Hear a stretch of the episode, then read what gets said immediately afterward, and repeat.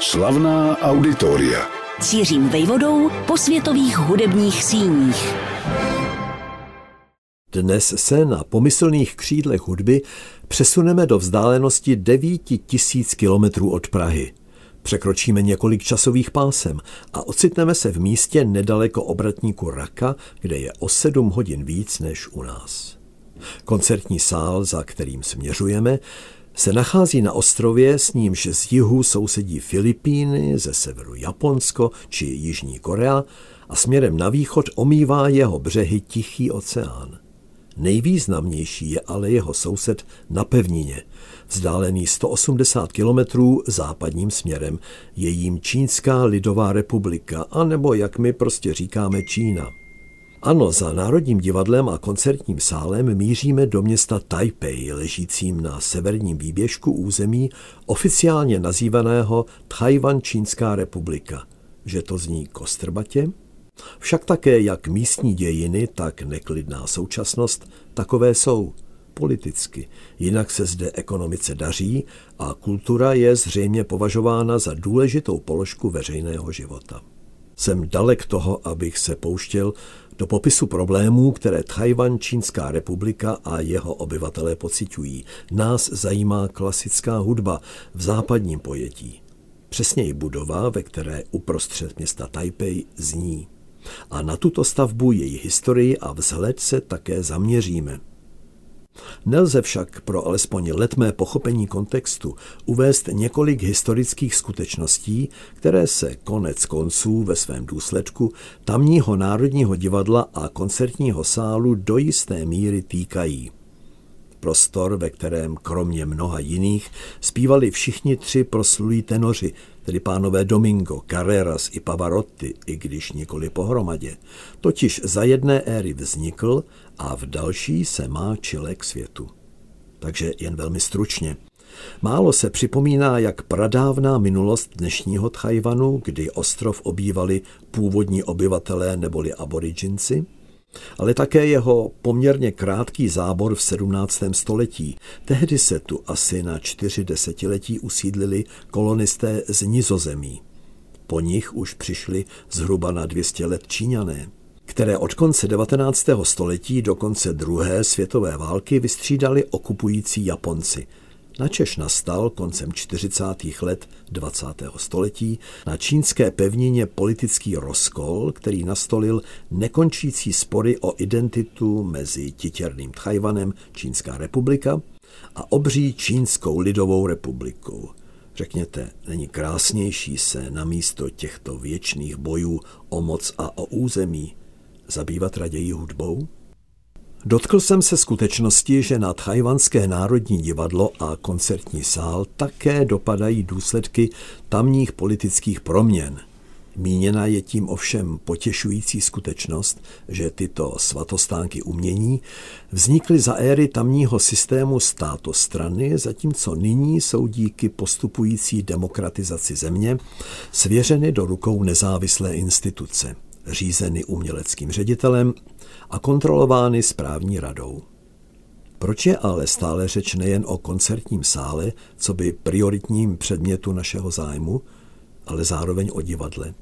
Obě budovy totiž vznikly současně, tvoří významnou dominantu města a jsou ovládány rukou společnou a nedílnou, prostě dvojčata umístěná v srdci města Taipei.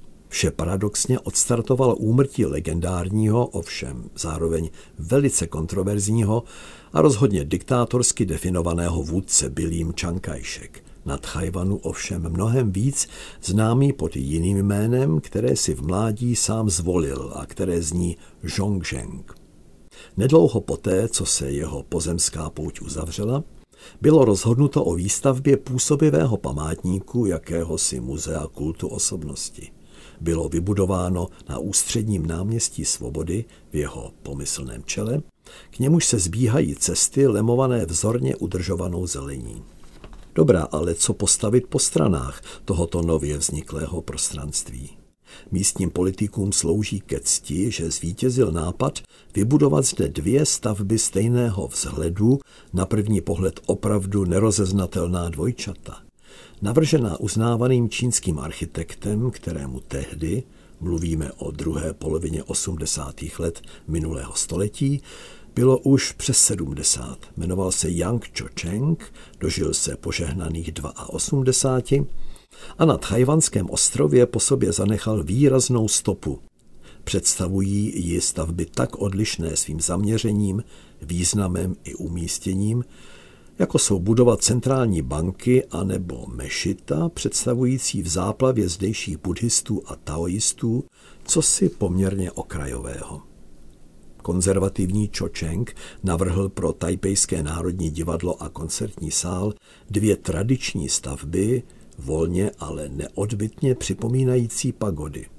Jejich interiér, a především to platí pro koncertní sál, je ale kontrastně současný, navržený německo-holandským tvůrčím týmem a zaměřený na splnění současných požadavků týkajících se akustiky, světla a dalších technických parametrů. Návštěvník je tak vystaven dvěma protichůdným poznatkům. Zvenčí má pocit, že na jeho příchod čeká stavba vzniklá mnohem dříve než před několika desítkami let. Uvnitř se ale promění v diváka, obklopeného moderní technikou, umožňující vychutnat třeba houslové mistrovství Pinchase Zuckermana, anebo klavírní virtuozitu Vladimíra Aškenázyho. Plejáda pojmů, které svět klasické hudby dlouhodobě obdivuje, přijala a stále častěji přijímá pozvání ke koncertu v Tajpejském národním divadle a koncertním sále. Výčet by mohl být až vyčerpávající. Tak alespoň hrstka jmen, kterým Tchajvanci tleskali. V divadle, o němž se sluší zmínit, se daří modernímu tanci, Nikoli náhodou patří ke světové špičce v tomto oboru domácí soubor zvaný Cloud Gate. Jehož kreace jsou dechberoucí pohybově i myšlenkově, takřka filozoficky. Do Tajpeje ale zamířila i taková elitní seskupení, za jaké jsou poprávu považovány taneční skupiny vedené choreograficky Rusem Rudolfem Nurejevem, američankou Marthou Graham a nebo Němkou Pínou Bausch. Cestu na Tchajvan ovšem absolvoval a velmi úspěšně také klasický Kirovův balet z Ruska. Vraťme se ale k tónům znějícím v koncertní síni. Svůj hlas zde rozezněly velké dámy pěveckých oborů, jako například Jessie Norman, Barbara Hendricks či Mirella Freni. Publikum si podmanil také Velšan Brinterfl. A když se roku 2007 slavili dvacetiny koncertního sálu v Taipei, nadchl místní diváky koncert neobvyklého ražení. Pod názvem Dva králové a jedna královna zaspívali Jose Carreras, Placido Domingo a slavná popová zpěvačka Diana Ross. Mluvě o instrumentalistech Tchajvan už viděl a hlavně slyšel. Třeba legendární violončelisty Mstislava Rostropoviče či Jojomu. Taktovku pozdvihli Sergiu Čelibidake, Lorin Mazel nebo Simon Rattle a potěší, že kromě berlínských, vídeňských či mnichovských a amsterdamských filharmoniků, na mysli mám přirozeně koncert Chebau Orchestra, zde vystupovala i Česká filharmonie. Na ohlasu, který už dlouho pozorujeme v Japonsku, poněkud nověji v Číně a rovněž na Tchajvanu, je po mém soudu zajímavé to, co si ve své kulturní ukotvenosti málo uvědomujeme pro nás je naše, míněno evropská, ruská, americká, klasická hudba čímsi přirozeným. Není přehnané říct, že mnozí z nás ji od dětství dýchají se stejnou samozřejmostí jako vzduch. Zkusme se ale zaposlouchat do čínské opery, do japonské tradiční hudby a do podobných pro nás exotik. Většinou, přiznejme si to, podobný zážitek brzy opustíme.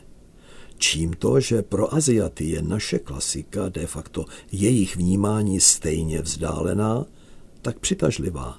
Jak to, že od jisté doby natolik láká část tamní mládeže, která si ji osvojuje už nejen s technickou brilancí, ale i s ponorem do jejího emocionálního prožitku, do její duše.